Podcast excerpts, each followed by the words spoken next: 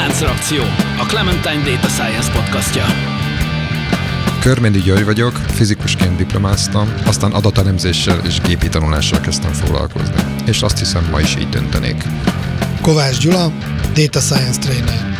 Célom az adatelemzési kultúra minél szélesebb körben való elterjesztése. Könyves Tóth előtt vagyok, hivatalosan matematikát, programozást és pszichológiát is tanultam, de az életben azt is megtanultam, hogy a nem hivatalos tanulmányok éppen annyira fontosak. Póli Ferenc, digitális terméktervező, tanácsadó, startupper és podcaster, akiben évtizedek óta harcol a programozó és az újságíró. Szervusztok, kedves hallgatók! Ez itt a Láncreakció podcast, annak is a 61. epizódja. Ma egy új rovattal fogunk jelentkezni, amit már nagyon régen tervezünk, nagyon régóta gyűjtjük hozzá az erőt, de úgy tűnik, hogy most összegyűlt. A rovat címe az MI úttörői, sőt, a mesterséges intelligencia úttörői, és az első ezek közül Patrick H. Winston lesz, de még egy kicsit várunk azzal, hogy az ő munkásságáról beszélgessünk, meg egyébként egy másik témát is szeretnénk ma megbeszélni, úgyhogy nagyon össze kell kapjuk magunkat. Mindenek előtt azonban kell egy ilyen általános kérdés, ahogy ezt már megszokhattuk, és ezen a héten azt szeretném tőletek kérdezni, hogy ki a kedvenc mesterséges intelligencia személyiségetek. Úgy értem, a mesterséges intelligencia tudományával foglalkozó valódi ember. Basszus Feri, de jót kérdeztél. Mindig ezen igyekszem, hogy ne rosszat kérdezzek, hanem jó. Nekem kettő, több Tessék. is van. Na, Ugye? már kivált Mert a nekem az egyik a konvé, a, ugye a Sheltot, az életjáték, a Shelt Automata ügyben. A többiek meg az Adalév lesz, én nagyon nagyra tartom, meg a Florence Nightingale-t, akitől a Mondjuk eleve ilyen név, hogy Florence Nightingale. Tehát Az gyönyörű, Gyönyörű igen. név. Már ebbe szerelmesnek lehet lenni Igen, a nevébe. igen. Akitől a, a rózsadiagramok eh, származnak különben. Rózsadiagram? Az Igen, milyen? tehát tulajdonképpen a polár diagramnak egy előzménye, olyasmi, mint hogyha ilyen tortadiagram lenne, de egyenlő szeletek vannak, annyi ahány kategóriát ábrázolni akar, viszont tehát nem a, a szeleteknek a, ez a körbe való mérete a lényeg, hanem hogy mennyire lógnak ki Tehát a ebből, és sugar- ezek színesek, a és a mutatja. belül be vannak színezve, és nagyon Aha. szép az egész világon ő, ő számít a fő, fő ápolás megteremtőjének, hát Magyarországon ugye a Kos- Kossuth Zsuzsa lehetne, de ő pedig ugye a Florence Ja, ez a Nightingale, ő meg krími a krími háború? háborúban, Az, igen, most a, a olvastam. lámpás hölgy. Aha. Ő a lámpás hölgy. És ő milyen értelemben egy mesterséges intelligenciához köthető Ő személyiség? olyan értelemben, hogy őt tartják a, az evidencia alapú orvos, statisztika orvoslást megala, megalapítójának, mert ő statisztikákkal bizonyította, hogy ő nem úgy ápolta volna Krímben a, a katonákat, ahogy ápolta volna, akkor nem én, 40, 50, 60, 70 százalék helyett 1-2-3 százalékos lett volna a harány, hanem annyi, amennyi az eredeti volt, 40-50-60. És ezt itt statisztikával bizonyította. Ő a statisztika társágba be is fogadták az angol királyi statisztika társágba. valószínűleg azért, mert amúgy el nem hitték volna neki. Tehát Ja, így azért, Igen, tehát, és mondok egy nagy poént, majdnem sírtam, amikor megtudtam, ráadásul ismerte Ada Levelezt is, és hát ö, barátnők voltak ráadásul. fantasztikus. Ez annyira kerek, hogy ez egy hollywoodi történet. Ja. Itt akár el is köszönhetnék a hallgatóktól, annyira szép lezárás ez. Csak hát mivel három perc telt el az adásból, úgyhogy ezt még nem teszem meg, hanem rátok nézek kérdő nagy kerek szemekkel. Van-e kedvenc Nekem Emmi nincs. tudósotok? Nekem, ne, ne, igazából komolyan nincsen. Tehát, És amikor matematikus? tanultam, Matematikus amikor, is amikor, ér. amikor tanultam, ez, tehát a matematikusok közül nyilván a erdős. Tehát az élete is, Erdős a hatá- persze, tehát az élete, a, a hatása a matematikára, a filozófiája, hogy minden bizonyítás meg van írva a nagykönyvben, és nem is az a lényeg, hogy bebizonyítsunk valamit, hanem hogy azt a bizonyítást találjuk meg, ami a nagykönyvben meg van írva, ez hozzám nagyon közel áll. Ő egy rendkívül nagy különc volt. Mennyi az, Az, erdős az. indexed? Szerintem olyan négy körül, három vagy négy. Sű, az, az egy elég erős, ugye? Pláne, hogyha csak egy cikkem Mert- volt. Óriások hátán vagy te. Ezt tudom, hogy a, szerintem a Pluhárral van egy cikkem, és a Pluhárnak három. Hát akkor négy. Négy. Hűha. Hát akkor az elég előkelő. Hát megtisztelő, hogy itt ülhetünk Köszönöm a körödben. szépen. Köszönöm szépen, de, de ami mi a, a különcre visszatérnék valóban az volt, nem volt lakása, ingatlana semmije. Amit pénzt keres, ezt azt pályázatokba fiataloknak kiadott egy feladatot, és aki megoldotta, azt annak jó szívvel odaadta. Rengeteg közös publikációja volt, Innen jön ez az erdős szám, hogy az valaki, kinek volt egy közös cikke az erdőssel, azért Annak- akárkivel nem írt. Annak egy az index. Annak egy az Ő indexe. neki magának nulla. nulla. És aki olyannal, aki olyannal írt cikket, aki nem írt erdőssel, de olyannal, aki erdőssel írt, az kettő, és így tovább. Így jött ki nekem a négy. Ez az egyik, ami érdekes benne, a másik pedig az az, hogy voltak ilyen egészen különc dolgai.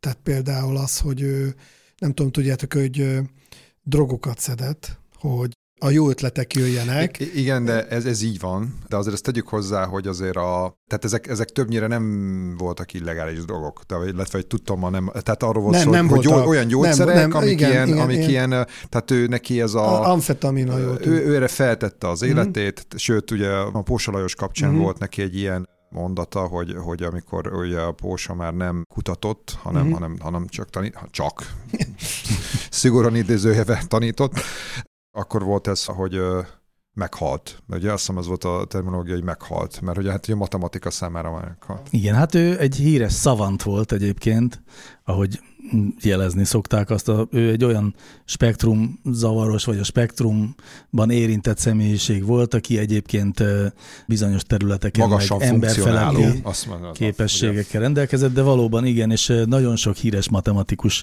tudna arról mesélni, hogy éjjel kettőkor egyszer csak megcsőren a telefonja, Erdős Pál vagyok, jövök hozzád, nálad fogok lakni, ellentmondás nem tűrő módon, és aztán két-három hónapig ilyenkor valóban ott is lakott, etette őt a család, Pontosan. és éjjel egyszer csak felébredt, eszébe jutott valami, felkeltette azt a másik matematikust, és akkor meg kellett beszélni vele, de cserébe fantasztikus eredményeket ért el, és alapvetően szerették őt, azt hiszem.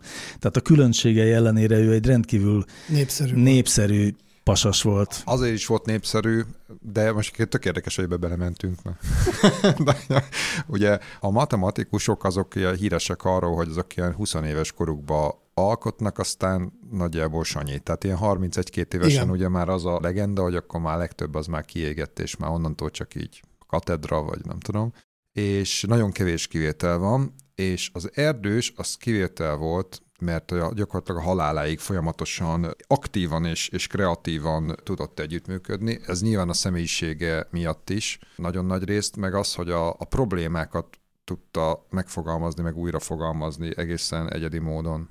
Nagyon jó kérdései voltak, és eh, sokszor nem becsüljük eléggé azt a tudományban, meg az üzleti életben, hogy milyen jó, hogyha valaki egy jó kérdést fel tud Igen. tenni. Tehát a má- másik az volt, hogy ezek általában nagyon bonyolult problémák voltak, amin gondolkodtak, de hogy ö, az egy nagyon különleges képesség. Tehát ugye az szokott lenni az ilyen típusú stúdiumokba, az ilyen nagyon mély tudományokba, de akár, tehát a ilyen disziplinákba, hogy ö, egyszerű problémákat megfogalmazni, azt meg lehet benne viszonylag egyszerűen, meg a nagyon bonyolultak is ismertek, viszont a kettő között tehát, hogy ilyen közepesen bonyolult problémákat megfogalmazni, olyanokat adott esetben, ami mentén egy ilyen úton haladva itt tulajdonképpen el lehet jutni egy komplexitás felé, az állati nehéz, meg az nagyon ritka. És ő ebben állítólag jó volt. Meg hogy emberleg mennyire önzetlen volt, hát hogy nem irigyelte a gondolatait, igen. bár volt neki elég csúnya ilyen elsőbségi igen, Ilyen, az, hát az igen, megtörte is. a- karrierjét az nagyon megtörte. De, de ettől független, tehát ő hozta be ezt a, hát most manapság így mondanánk, hogy csapat szellemet, csapatmunkaszellemet a matek Igen, nyilván, nyilván egy impulzív karakter volt, tehát ugye a belekeveredett ebbe a DOS Savant, ugye, a, azt hiszem, az arra gondoltál a Igen, valami Ma- Maria, Maria DOS Savant? Vagy a, tehát a, Ja, Marilyn Vosszávannak az ügyébe Igen. is belekeveredett, mert ő se hitte el, hogy Nem, nem, nem, nem, nem az volt a botrány, hogy ö, azzal vádolták, hogy lopott. Ami, ha valaki ismeri Erdős, tudja, hogy ez, ha valaki, valakire elképzelhetetlen, Igen, igen. az az, és az egyik matematikus megvádolta, hogy lopta a bizonyítását, akkor azt hiszem, hogy a, a Wolf díjat is bukta, ez miatt, Igen. és a karrierje akkor egy kicsit megtört, és nyilvánvaló, hogy én, én, én több életrajzi könyvét elolvastam, hogy szó nem volt róla, de, de tudjátok milyen a, a tudós társadalom is, a stigmát nehéz lemosni. Na, neked ki a kedvenc? Most igazából azért a, a neveket, akiket mondtatok, ez egyik sem igazából ilyen, ilyen AI-os vagy ilyen gépi tanulási arc, az erdős azért ő, ő nem ezzel foglalkozott, számelmélet. Meg hát azért gráfelmélet, és az már majdnem, majdnem a tágabb értelemben. Ez egy feletér. Jó, meg hát az erőd is, akit mondott, az is, meg, meg matematikai statisztika, és mondjuk a, de igazából ő inkább a, a, az orvostudományi oldaláról. De én meg, én, meg, én meg tényleg nem jutottam előbbre, mert én meg ilyen hardcore AI-ost akartam mondani, és, és nem nagyon. Én ugye az AI-nak a kezdeteitől kezdtem a gondolkodni, és hogy azért nehéz, mert tulajdonképpen ez egy ilyen erősen fölfelé ívelő terület. Ugye kik voltak a jobb focisták, akik az 50-es években vagy a 20-as években játszottak, vagy akik most játszanak, tehát ez klasszikus, klasszikus problémakör. Ugye nem ugyanez tehát, a sport? Hát nem. És ugyanez igaz az Ugyan AI. igaz az AI-ra, hogy, hogy ez, ez nyilvánvaló az 50-es években, vagy a 80-as években ezekről beszélgetni, ez teljesen sportszerűtlen mai viszonyok között, és nyilván ma meg tök jó, tehát olyan, olyan, olyan áttörések, meg olyan dolgok vannak, és majd erre visszatekintve majd lehet, hogy azt lehet mondani, hogy ez vagy az tényleg így egy korszakos kimagasló nagy alak, viszont én most nem tudok ilyet megnevezni. Bocs, de nekem voltak ilyen személyes élményem ezzel kapcsolatban. Nekem volt három évfolyamtársam, akit nagynak tartok ebben az ügyben, akik ö, harmadéves korukban ilyen nyelvi fordító programot elkezdtek írni, rögtön másfél-két év múlva ezzel már úgy haladtak, hogy rögtön egy Legalább egy évtizedet nevezzünk meg előd. Csűha. meg évszázadot. 80-as évek. Uh-huh. 70-es, 80-as évek, és. Hadd had nevezzem, had nevezzem meg őket, mert, mert az egyikük az viszont egy, egy közismertebb név, mert hárman voltak a Kis Zoltán, Tóth Lajos és Prószéki Gábor. Prósziki Gábor azóta a Nyelvtudományi Intézet igazgatója éppen. Na most őket olyan szempontból mondanám, tehát nekem azt tetszett, hogy, hogy ők kitalálták azt az elvet, hogy ne, ne, nem az a lényeg, hogy egyik nyelvről a másikra fordítóprogramot írni, hanem csinálni egy közbűnső nyelvet, arra megírni minden nyelvből egy fordítóprogramot, meg abból, és akkor csak kettő kell. És ezt ők kitalálták, és elkezdték csinálni, és eléggé előre haladtak benne. Valóban őket, mint ilyen személyes ismerősöket, így most kiemelném. Még kicsit hadd hogy, a, hogy az egyikük különben a Kis Zoltán, tehát olyan évfolyamon voltunk, hogy senki se oda felvételizett, mindenkit más szakról irányítottak át büntetésként. Én is ilyen voltam, a Kis Zoli is ilyen volt, és és hát a nagy részük nem tudott programozni, én igen, mert én katonaságon megtanultam könyvekből, ahhoz az egyetem nem sokat tett hozzá, de például a Kis Zoli nem, és az első gyakorlaton nem értett egy nagyon egyszerű ilyen kis Fortran programoskát, négy-öt soroskát, amit én lejátszottam előtte a tábla előtt, akkor egy ilyen aha élménye volt, és még aznap elkezdett sakkozó programot írni. néhány, néhány héten belül az évfolyamhoz rendelt teljes gépidőt lefoglalta, annak a többszörösét, mindenféle szempontból, időből, lyukkártyaigényből, stb. És el is készült. Komolyan. Igen. Jó, hát nagyon sok olyat mondtatok, aki, aki megérdemli azt, hogy kedvenc legyen annak nagyon örülök, hogy kicsit gondolkodtam, hogy mi van, ha valamelyik tök Sam Altman mondja mondjuk a OpenAI-nak a vezérigazgatóját, tudjátok, akiknek, akinek voltak ilyen társadalmi reformos gondolatai. Ő, ő nem szimpi nekünk De ő, igen, szóval, hogy ő nem szimpi, én is erre gondoltam, hogy ezért gondolkodtam előtt, hogy mi lesz, ha valaki... Sam Altman aki az OpenAI-nak a vezérigazgatója. Founder, azt hiszem, vagy nem Co-founder and Chief Executive Officer. Oh, oh thanks. Egész pontosan. Mm, you're welcome. Bocs, csak hogy tisztában rakjam, nem róla beszéltünk, ilyen, de. A, hogy a pénzről. Hogy... De, de, de. Jó, oké. Okay. De. Ez pedig szimpatikus gondolat volt. Mi is volt az? Hát egy szimpatikus Mindenki gondolat kap... volt, amit aztán végül a sárba tapostunk mindenféle irányokból rálépdelve. De csak hogy aki nem hallotta azt az adást, mi is volt a... Ez a alapjövedelem. Igen, alapjövedelem. Alapjövedelem, alapú logika, jár. amit hogy a, a nagy Aki cégek... nem hallotta azt az adást, hallgassa meg. Így van, és nem, ennél többet nem segíthetünk. Végül is csak 60-at kell, vagy 60-ból kell kiválasztani. Na, Szóval, hogy őt nem mondtátok, és hát nem mondtátok a mai adásunknak a főszereplőjét, az Emmy egyik úttörét, Patrick H. Winston-t, akiről pedig a Gyuri azt mondta, hogy érdekes dolgokat érdemes tudni. Igen, én mindjárt több szempontból árnyalnám. Tehát azt gondolom, hogy őre talán a, így most gondolkodtam, őre talán a szürke eminenciás név a leghelyesebb, mert egyébként én sem ismertem kb. három héttel ezelőttig a nevét, amikor itt elkezdtem mellette kampányolni. Meg az is jellemző, hogy hogyan ismerkedtem meg vele. Semmiképpen nem egy eminek egy meghatározó nagy teoretikusa, tehát ezek, ezek így talán nem igazak rá. Viszont arra szerintem egy nagyon jó emblematikus személyiség, hogy bemutassa azt, hogy egyrészt egy, az évtizedeken keresztül terjedő karrierje, meg életútja, az önmagában is példázza ennek az egész területnek egy picit a fejlődését. Tehát, hogy, hogy hogyan ment át. Ráadásul Hát honnan kezdjük? Tehát ő 43-ban született, és majd nem három éve halt meg 2019-ben. Ő gyakorlatilag az egész életét az MIT-n töltötte, éppen nem ott született, de gyakorlatilag a többi De három éves korában már.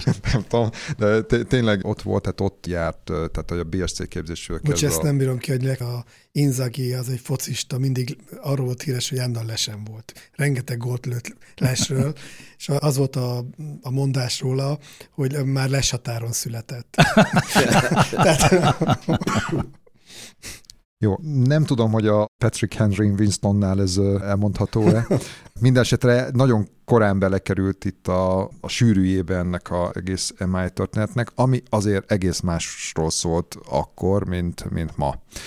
És akkor még egy érdekesség, mert én amikor elkezdtem megnézni, és még nem volt, nem kronográfiailag még nem helyeztem őt el, akkor előkerestem ugye a Wikipédiát, egyebet, hogy akkor mikor is született meg, hogy, mert akkor, akkor arra gondoltam, hogy hát 56 nyarán a Dartmoori híres workshopon, ahol ugye az egész MIT ugye indították, biztos ő is ott volt. Hát nem volt ott, mert 13 éves volt. Ennyi, Tehát, ennyi. És, és tök érdekes, nem hogy, gyerek. hogy ne, hát igen, de hogy a, az tök érdekes szerintem, hogy, hogy egy szép kort megélve már meghalt, és hogy úgy beszélünk róla, hogy tulajdonképpen ő, ő túl fiatal ahhoz, hogy az Eminek a kezdetén ott lehessen. Aztán persze a Marvin Minskyhez, aki, aki az egyik ilyen alapító, tehát ugye 11-en voltak ott ezen a, vagy hát ennyit írtak fel ezek az annáleszek, hogy a, ezen a workshopon hányan voltak, akkor már ilyen ö, meghatározó professzorok, tudósok, Egyikük a Marvin Minsky, aki aztán az MIT-n megalapította az MIT-nak az Artificial Intelligence Lab laboratóriumát, és ezt vette át tőle hmm. 1972-ben a, a Patrick H. És vezette Winston, 25 évig. És 25 évig vezette, és tulajdonképpen az a 25 év volt egyébként, és ezért volt egy kicsit az részemről egy ilyen provokatív választás, amikor tulajdonképpen a több, több időben is ugye az az, az AI Winter bekövetkezett, Igen, tehát hogy, hogy, a, hogy az AI-nak egy ilyen kicsit ilyen búvópatak módjára eltűnt, a, eltűnt az érdeklődési körből, mert azok az eredeti várakozások, amik ugye az 50-60-as években fel merültek a, az éjjel kapcsolatban, azok ugye nem teljesültek, és, és hogy ő éppen ebben az időszakban volt, a, volt ennek az egyik ilyen emblematikus szervezetnek a, a, a vezetője, és nyilván folyamatosan küzdött azzal a finanszírozásával ennek a területnek. És ő neki nyilván az egész, a tudományos karrierjét is ugye meghatározza ez, hogy olyan típusú kérdésekkel kezdenek vizsgálni, ami egyébként nekem meggyőződésem, valamikor már beszéltünk róla, hogy elő fog megint jönni szerintem. Tehát ő neki most a jellege a, a kutatásának a főiránya az nem igazán érvényes. Tehát amikről ők beszéltek, a múltkor beszéltünk már erről a Lenát nevű figuráról, aki egyébként még jó egészségnek örvend, ha jól tudom, és aki, aki ezt a nagyon nagy ilyen gráf, ilyen tudásgráfot létrehozta. Uh-huh. És ő is ez a Patrick H. Winstonnak is voltak ilyen cikkei, amíg ez a ConceptNet-tel foglalkozott, és hát ők, ők ugye a tudás reprezentáció környékén dolgoztak nagyon sokat, és ebben uh, keresték így a kicsit, kicsit a szent gráját ennek az egésznek, tehát hogy tulajdonképpen hogyan lehet az emberi tudást, az emberi fogalomalkotást azt igazából jól megfogni, a számítógép nyelvére leírni, ezek, a, ezek az ontológiák, egyebek, amiket így, így kialakítanak és ő saját magáról, ugye most a saját életrajzából, hogyha, hogyha idézek, hogy ő a saját kutatásáról azt mondja, hogy hogyan tudja az emberi történetmesélést igazából értelmezni. Tehát azt, azt a folyamatot, ahogy az ember megfogalmazza a megismert világról, a saját fogalmalkotást végez, és igazából ezt az egész folyamatot. És hogy ez hogyan különböztet meg bennünket más fajoktól, vagy bármilyen létezőtől. Tehát, hogy ilyen, ilyen kicsit erősen filozófikus ez az, ez az irány, de szerintem nagyon izgalmas, ugye ez, ezt egy, egy Genesis nevű uh, szoftvert is fejlesztettek, ami gyakorlatilag így uh, letud, tehát igazából probléma megoldást végez, nem egészen azon a, a módon, ahogy mi így gondolnánk. Én szerintem ezeknek még nagyon, tehát nagyon érdekes videók vannak erről a, a, a YouTube-on, és uh, az is nagyon érdekes egyébként, még a kicsit a korára visszatérve, hogy van róla 70-es években beszél valami témában, és, és hogy ott ül egy szőke, ilyen abszolút kocka, ilyen, ilyen MIT fiatal doktor, és ott beszél erről, és akkor közben az ember meg ugye látta őt idősen, meg, meg tehát egész más az a kontraszt az egészről, hogy, hogy, hogy, hogy ebben tényleg mennyi évtized van már ebben, a, ebben az egész, egész tudományban és akkor azt nem is mondtam, hogy, hogy hogy jött ő velem szembe. Hát a YouTube-nak az ajánlója dobott fel egyébként egy teljesen más, vagy, vagy ez viszonylag lazán kötődő videóját, aminek most már közel 10 millió nézője van. Ő neki volt egy legendás előadása az MIT-n, amit évről évre megismételt, ez a How to Speak. Ennek egyik verziója van fenn a, fenn a YouTube-on amikor egész egyszerűen prezentációs technikáról mesél. És én igazából nekem ez jött először szembe, tehát annyit láttam, hogy az MIT-ről egy öreg prof, ott a, a mert ez az utolsó éveiben készült ez a videó, gyakorlatilag teljesen komótos és, és kimért tempóval egy órát beszél arról, hogy hogyan prezentáljunk. Hát egyébként elkezdtem nézni, és hát leragadtam mellette, mert szerintem aztán veletek is megnézettem, úgyhogy majd kíváncsi vagyok a, a, a, a reflexióitokra. Tehát egyrészt teljesen formabontó. Én bevallom, hogy azóta, amit kellett egy-két prezentációt tartom, hogy próbáltam pár alapelvét így megfogadni. Még érlelni, érlelnem kell a dolgot, de, de nagyon elgondolkodtató volt. És tulajdonképpen ő neki azért a tudományos munkásságához is ugye, ugye ez köthető, mert őt érdekelte az a folyamat, ahogy mi magunk kifejezzük magunkat, és ahogy, ahogy a tudásunkat azt a többi ember számára megosztjuk és ezen keresztül érdekelte őt a prezentációs technika. És, és nagyon érdekes a reflexiója az összes ilyen modern ö, megoldásra, akár csak arra, hogy mondjuk a PPT-k hogyan kötődnek az előadásokhoz, mert úgy hát ugye ő abban a korszakból jön, amikor még ugye nem ez volt a, a központban. Tehát, hogy, hogy ugye, hát az nyilvánvaló, hogy nagyon-nagyon erősen, tehát a mai előadók azok borzalmasan erősen támaszkodnak a, a PPT-re, mint tartalomra, és nagyon érdekes akár ebből a szempontból is megnézni az ő előadását, hogy ott is nagyon tisztán átjön, hogy tulajdonképpen ennek nem kellene így lennie. Tehát, hogyha ezt újra tudjuk gondolni, és kicsit el tudunk szakadni. Nyilván nagyon fontos a PPT, de kicsit el tudunk ettől szakadni, az nagyon izgalmas. És tulajdonképpen ugye ő a mesterséges intelligencia kutatásait, az emberi ismeretalkotásnak a feltérképezés és ennek a működése, ez, ez lényegében kötődött ehhez, a, ez, a, ez az előadáshoz is. De volt neki egy másik nagyon híres előadása, ami egy kurzus volt, ez a 6.034-es kurzus, ugye az MIT, az MIT regiszterében ez a, hát ez egy artificial intelligence, tehát egy mesterséges intelligencia kurzus volt, és ezt is évtizedeken keresztül, hát eleve ő alapította, és aztán utána ő tartotta nagyon sokáig. Én csak annyit tennék hozzá, hogy nem néztem végig még a videót, de akarom, mert az első 10 perc sokkolt. Én nem tudtam, hogy ő, ő ki volt. Én se, előtte én se. Tehát, hogy ő, ő bármi köze van mesterséges intelligencia, az bármi, hanem hogy először azt hittem, hogy ez egy Amerikában egy átlagos előadást valamiért most megosztottál velünk. Én nem tudtam, hogy ez, ez azért ez egy nagyon nagy nézettség, stb. híres.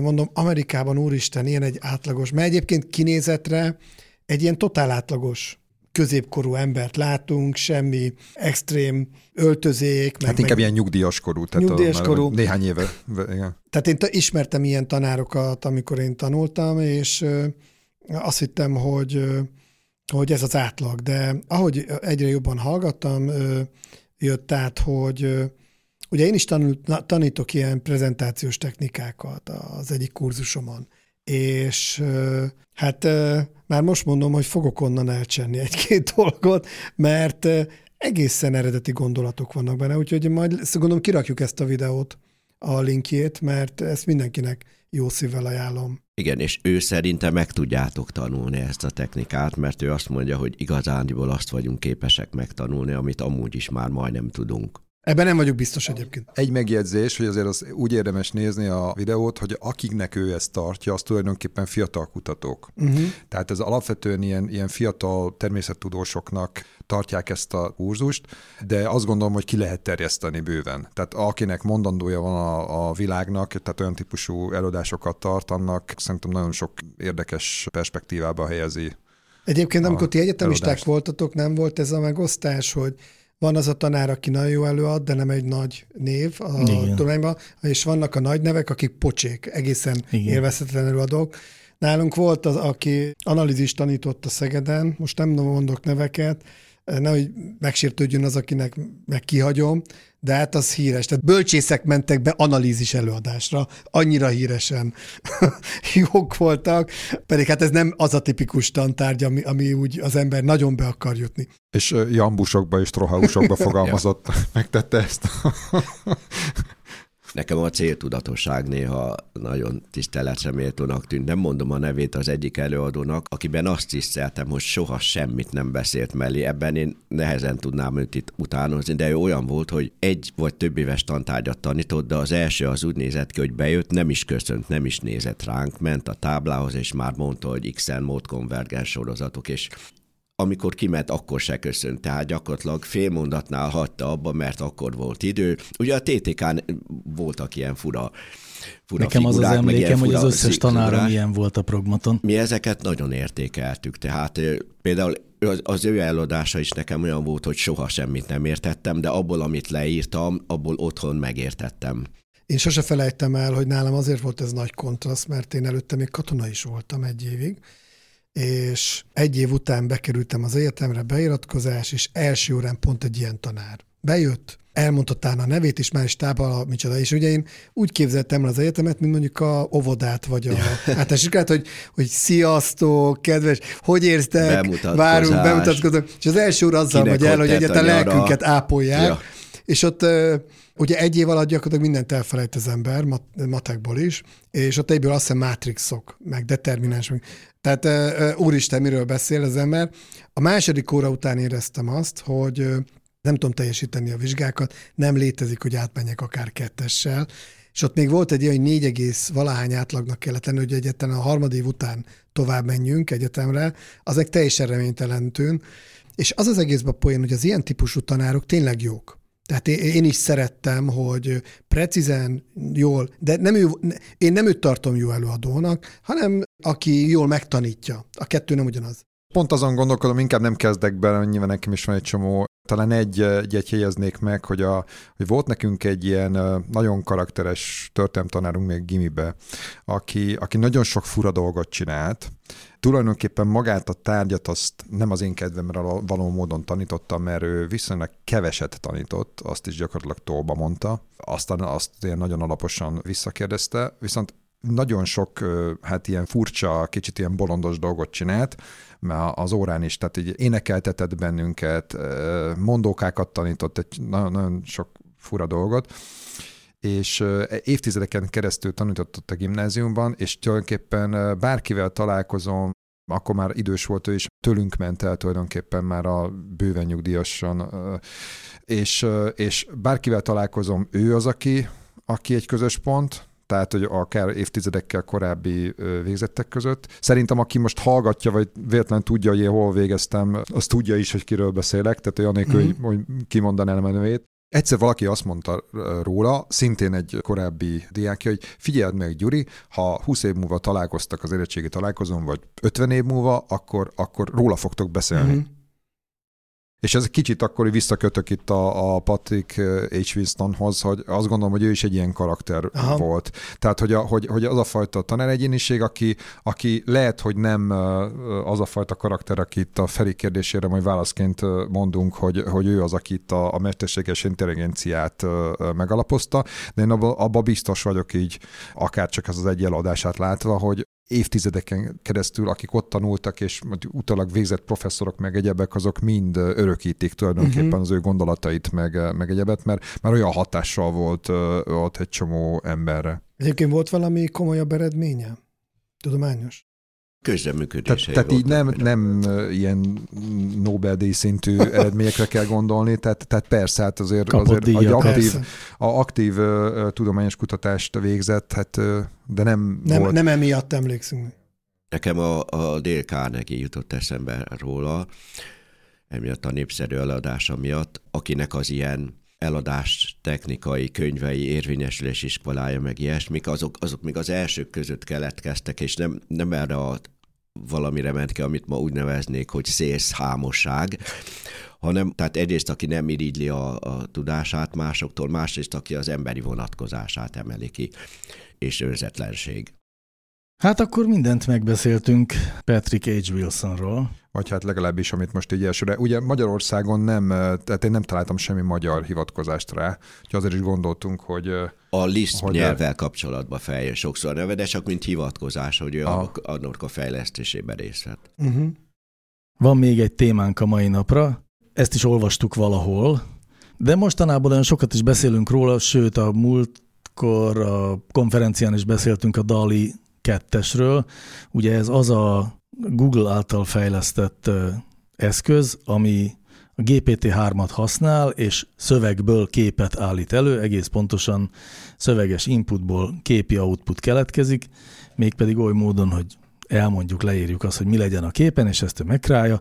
A DALI eredeti verziója az már régebb óta létezik, az elég bénácska, ilyen inkább vicces képeket csinált, viszont a DALI 2 az elsősorban ebben fejlődött, hogy borzasztó jó minőségű képeket generál, és hogyha az ember megnéz pár példát, akkor valóban azt lehet látni, hogy egészen elképesztő, és hát a cikkben láttunk néhány jópofa példát arra, hogy egyébként milyen mondatokból készül milyen kép. Mondok egy ilyen mondatot, egy tál leves, ami szörnynek néz ki, gyapjúból.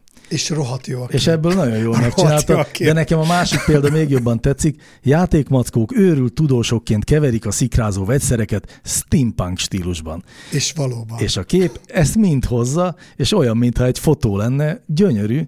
Szóval, hogy valóban eléggé megdöbbentő képességekkel rendelkezik valahogy ez is ide kapcsolódik, bár ez, ha jól, eml- igen, tehát ez nem, a, nem maga a DALI, hanem a Palm nevű, szintén a Google által bemutatott rendszer, ez a Pathways Language Model, ami meg egy még nagyobb, ez az 540 milliárd paraméteres. Igen, tehát az egy giga, meg a, még a egyik előző podcastunkhoz kapcsolódik, Igen. ugye az egy, az egy, azt hiszem a győző emlegette is, az egy hatalmas újabb giga, meg a Deep Neural Net, tehát Transformer modell egyébként. Így van, és ez, ez ugye képes arra, mint ezt megtudhattuk, hogy vicceket megmagyarázzon. Na, Ami hát, hát, ez, hát aki ezt ez kitalálta. Durva. Igen. Na most a munkás az egészben az, hogy a viccek borzasztó gyengék. Nem, Tehát... akarok, nem akarok genya lenni, de... Borzasztó gyengék vicceket kell magyarázni, hogy ebben mi a poén, de konkrétan nincs poén, annyira gyengék a. Egyébként ezek, ezzel az egész az egy pici probléma van, azért azt tegyük ide, amit a Feri szokott másnak a kapcsán mondani, amikor ugye cikkeket szoktunk mesélni, amiket, vagy azokról, azokat mondunk vissza. Itt annyi megjegyzés van, hogy megjelentek ezekkel kapcsolatban cikkek, és ez a konkrétan ez a 444 jelent éppen meg, és, és ott ezeket a példákat, ugye a, a mackókat, meg az egyebeket oda teszik, de az van, hogy ezeket az ember egyelőre nem tudja kipróbálni, mert uh-huh. hogy ez egyelőre nem, nem publikus a felület, tehát egy egyes emberek kapnak ehhez hozzáférést, és azok produkálták ezeket az eredményeket. Tehát azt nem tudom, hogyha én most azt mondom, hogy sármos matematikus, aki őszülő halántékkal itt ül velem szembe, hogy arra is írjon ki valamit, és akkor a, a, az előd jelenne meg. Tehát, hogy a, erre vajon mit produkál az algoritmus, ezt nem tudjuk. Persze a Gyulát is mondhattam volna elnézést. De, nem. Sármos, matematikus és őszülő. Nem akarom látni hogy... magamat, ahogy Dolly megrajz. Na de hogy nem tudtuk mi magunk tesztelni, de ezek a példák, hát ahogy a demók szoktak lenni, azok állati látványosak valóban. De egy icipici szkepszis az marad bennem azért.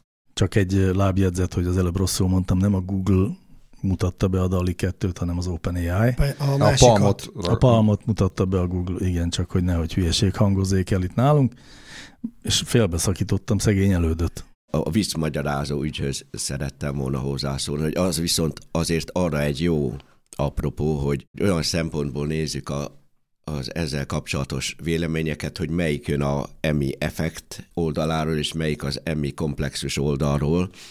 Itt arról van szó, hogy hát, hogy most akkor itt történik-e valami nagy ugrás, vagy valami forradalmi. A Domonkos említette egyszer a, egy ilyen forradalmi ki, kifejezésre valamelyik után, hogy én inkább azt mondanám, hogy megoldása valaminek meg hogy ilyesmi régen nem létezhetett 10-20 éve elképzelhetetlen, hát ezt úgy kell érteni ilyen dolgokkal kapcsolatban, hogy a technikának akkori színvonalán, de hát akik tudtak programozni, meg ilyesmivel foglalkoztak, azok számára teljesen nyilvánvaló volt, hogy hamarosan a, a, a technikával lehet ilyet játszani. Tehát a viccmagyarázathoz konkrétan, tehát ott, ott nyilván az egy nyelvészeti értelmezési fejlődés, hogy egyáltalán viccet algoritmikusan magyarázni. Most az, hogy egy ilyen programot kódolnak, tehát erre ugye egy emi effektusos személy azt mondaná, hogy hát nincs itt semmi látnivaló, tehát gyakorlatilag hát itt, itt, itt egy emberi intelligencia ugye kódolt egy programot. Nyilván bizonyos típusú vicceknek a mechanizmusa, az értelmezése, hogyha olyan, No, no mit mondana tulajdonképpen a, a, az emi effektusos erre, ami miatt emi effektusnak nevezik? Azt mondja, hogy akkor lenne egy nagy lépés ez, hogyha nem viccet magyarázna, nem is, hogy viccet mondana, hanem hogy akár megállapítaná egy szövegből, hogy most ez a mondat egy vicc. De ez ugyanaz szerintem, tehát ez nem, nem a, tehát igazából azért itt most hadd jegyezzem azt meg, hogy azért ez a, az a nyelvtechnológiában, vagy a nyelv gépi értelmezésben ez egy, ez egy régi, mondhatni szent grál, hogy amikor van egy rejtett értelem a szövegben, most például ugye a klasszikus példa szerint a, a Big Bang Theory-ban, amikor mondják a Sheldonnak, hogy ez egy szarkazmus volt Sheldon. De, tehát amikor ugye ez képes megérteni az algoritmus, hogy, hogy itt van egy, van egy rejtett tartalom, és, és van egy ilyen valamilyen mögöttes értelem, hogy mitől volt ez vicc és hogy, hogy, hogy, hogy ezt, ezt valamilyen módon azonosítani tudja, meg ne Isten még ilyen természetes nyelven le is tudja írni, hogy mi ez. Tehát itt igazából ennek ez, az ambi, ez volt mögötte az ambíció, és ez azért tudományos értelemben is egy, egy nem triviális, vagy, vagy akár egy szentgrálként felfogható dolog volt, hogy, hogy, hogy ezt mikor tudja a gép, mikor lesz rá képes. Igen, nem véletlen, hogy a olvasott cikk is azon lamentál, hogy nyilván nem érti a számítógép a viccet, szóval nem, nem, nincs erről szó, de azért az, hogy meg tudja magyarázni, tehát hogy meg tudja találni azt a rejtett, direkt ki nem mondott jelentéstartalmat, amire egy vicc épül, az egy irgalmatlan nagy lépés ahhoz képest, hogy mondjuk tud folytatni egy mondatot, vagy egy szöveget. Igen, és itt megint egy filozófikus irány is bejön, hogy most fontos-e, hogy értse. Vagy ha eljut a mesterséges intelligencia olyan szintre, hogy viselkedésbe, reakciókba megkülönböztethetetlen az embertől, akkor nem egy, egy másodlagos kérdés, hogy most ugyanúgy érti-e a viccet, mint mi, vagy sem, hisz a reakciók miatt fejlesztjük ezeket az applikációkat, hogy kiváltsák egy csomó emberi tevékenységet, és ne kérjünk olyat számon, amit igazából senki nem ígért be. Tehát a név, erről már rengeteget beszéltünk, félrevezető, mert sok embernek azt sugalja, hogy kifejlesztjük azt a fajta intelligenciát, amit az ember képvisel. Nem ezt jelenti, ezt már kitárgyaltuk a, és a tudósok soha nem is állították ezt, legalábbis egy jelentős részük. Ők azt állították, hogy olyan algoritmus csinálnak, amelyik úgy fog viselkedni, mint az ember. És bizonyos részfeladatokban. Bizonyos részfeladatokra, és egyre több dolgot kipipálunk. Tehát itt ezek komoly eredmények. Persze egy csomó mindent nem tudnak, csomó mindent hibáznak, de mégis olyan dolgokat csinálnak meg, amelyek egy újabb dominó volt. Igen, és időközben gyakorlatilag tényleg néhány napja jelent meg a, a Google-nek egy új eredménye, ez a, ez a Gato nevű algoritmus, amiről szerintem majd valamelyik következő podcastba fogunk beszélni, de most csak így előrevetítem, amiben már éppen azt valósítja meg, hogy hogyan kezdett el egy ilyen meta nagy algoritmus lenni, tehát hogy hogyan gyógyítják össze ezeket a, a, a funkciókat, amiatt aztán néhányan már is kezdték mondani, hogy hát ez már egy ilyen AGI, tehát mm-hmm. hogy a, nem tudom, de szerintem ez egy baromság, de hogy a, talán ennyit előre vethetünk, de majd beszélünk róla egy, egy adást. Igen, de hát ez olyan, hogy hát, hogyha például tudnak olyan műfejnyőt készíteni, mint amit mindenki szokott látni, hogy hogy már fordítva van a mondás, hogy az igazira mondják, hogy olyan szép, mintha mű lenne, pedig a műre, hogy olyan szép, mintha igaz lenne. Most attól, hogy tudnak ilyet csinálni, hogy valaki ezt nem tudja megkülönböztetni, attól még igaz az, hogy semmivel sem vagyunk közelebb az igazi műfenyőhöz, tehát hogy igaz élő műfenyőt készít. Tehát én ezt ezzel tartom egy párhuzamos kérdésnek. Na, és akkor szerintetek kell a grafikusoknak a dalitól rettegni? Én azt mondom, hogy igen. Én is azt az, mondom. Én azt mondom, hogy igen. Tehát ez sokkolóbb volt látni ezeket a rajzokat, mint a GPT-3, hogy miket tud. Tudjátok, voltak ezek a skifit folytatott minden. Én azt mondom, hogy ilyet, én, ilyen rohadt jó grafikon, mint az a, nekem a leveses tetszett, én grafikustól nem láttam Na jó, még. Tehát a következő, én, én meg azt gondolom, hogy ezek ilyen kicsinált demók, és ezt, hogyha majd tudjuk ezt tesztelni, vagy valahova hmm. érünk, hogy tudjuk ezt használni, akkor ez messze-messze nem fog ilyen frappánsan működni a valóságban, mint hogy most tűnik. Igen. Tehát ez egy kicsit, kicsit ilyen, szerintem e, én legalábbis az előbb is céloztam a szkepszisre, fog jól működni bizonyos esetekben, de én azt jósolom, hogy ezt valójában ki fogjuk tudni próbálni, és a saját agymenéseinket próbáljuk meg, tehát a saját HVG címlapunkat próbáljuk meg létrehozni, ugye a klasszikus magyar példa, amelyik ilyen típusú grafikákat alakít, akkor messze nem lesznek ilyen frappánsak vagy sokkal többet kell vele szívni, hogy akár csak megközelítsék ezt. És egyébként a, még egy mondat, bocsánat, szerintem nagyon érzékeny a megoldás arra, hogy igazából milyen fényképek, meg milyen, milyen adattartalom van benne. Tehát, hogy, a, hogy arra azért, azért valószínűleg nagyon érzékeny, és itt megkockáztatom, hogy itt volt egy olyan fajta háttértudás, vagy egyéb, hogy, a, hogy, hogy tulajdonképpen miket is lehet tőle kérni, vagy... vagy Nem, nincs, nincs korlát. Igen. Irgalmatlan nagy adatbázisból Igen. teljesen magától épít ki. Értem, teljesen próbáljuk ki. Tehát én akkor hiszem ezt el, hogyha saját kis kezemmel, meg saját kis agyammal Igen, kipróbáltam. Ha, hadd alkalmazom erre az előző hasonlatot. Amennyire az igazi élő fenyőfa iskola termelőknek félni kell a műfenyő termelőktől, műfenyő gyártóktól, annyira kell félni. Olyan értelembe kell csak félni. Jó, akkor inkább a úgy teszem fel a kérdést, hogy ha tényleg így tud majd rajzolni, akkor igenis kell félniük a grafikusoknak. Hát nem a grafikusoknak, nem inkább hiszem. a fotósoknak Igen, egyébként, tehát a stockfotókat ezzel remekül ugye, lehet majd generálni, ilyen szolgáltatás van már kereskedelmi. Napi rajzos Merényi Dávidnak nem fogja elvenni ez a kenyerét, na. Tehát. Hát speciál neki pont el tudná venni egyébként, igen. hát azt gondolom igen, mert hiszen ott egy nagyon behatárolt stílusból nagyon sok minta van, azt viszonylag könnyen rá lehetne tanítani szerintem. Egy az ő stílussal, tehát azt meg jól bepereli majd a Google-t. Hát az most más kérdés, igen.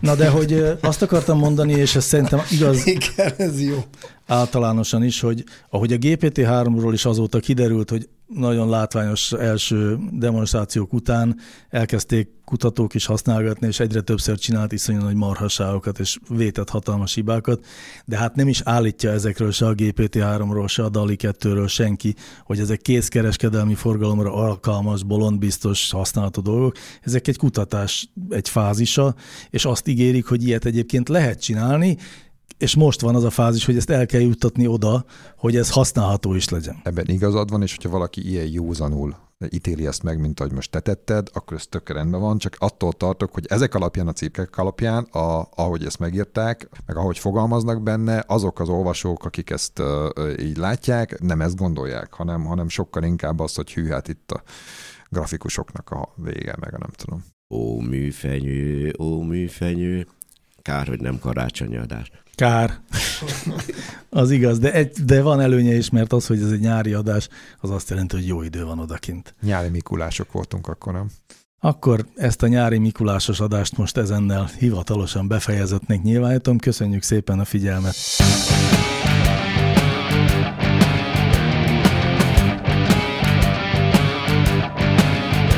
Láncreakció, a Clementine Data Science podcastja.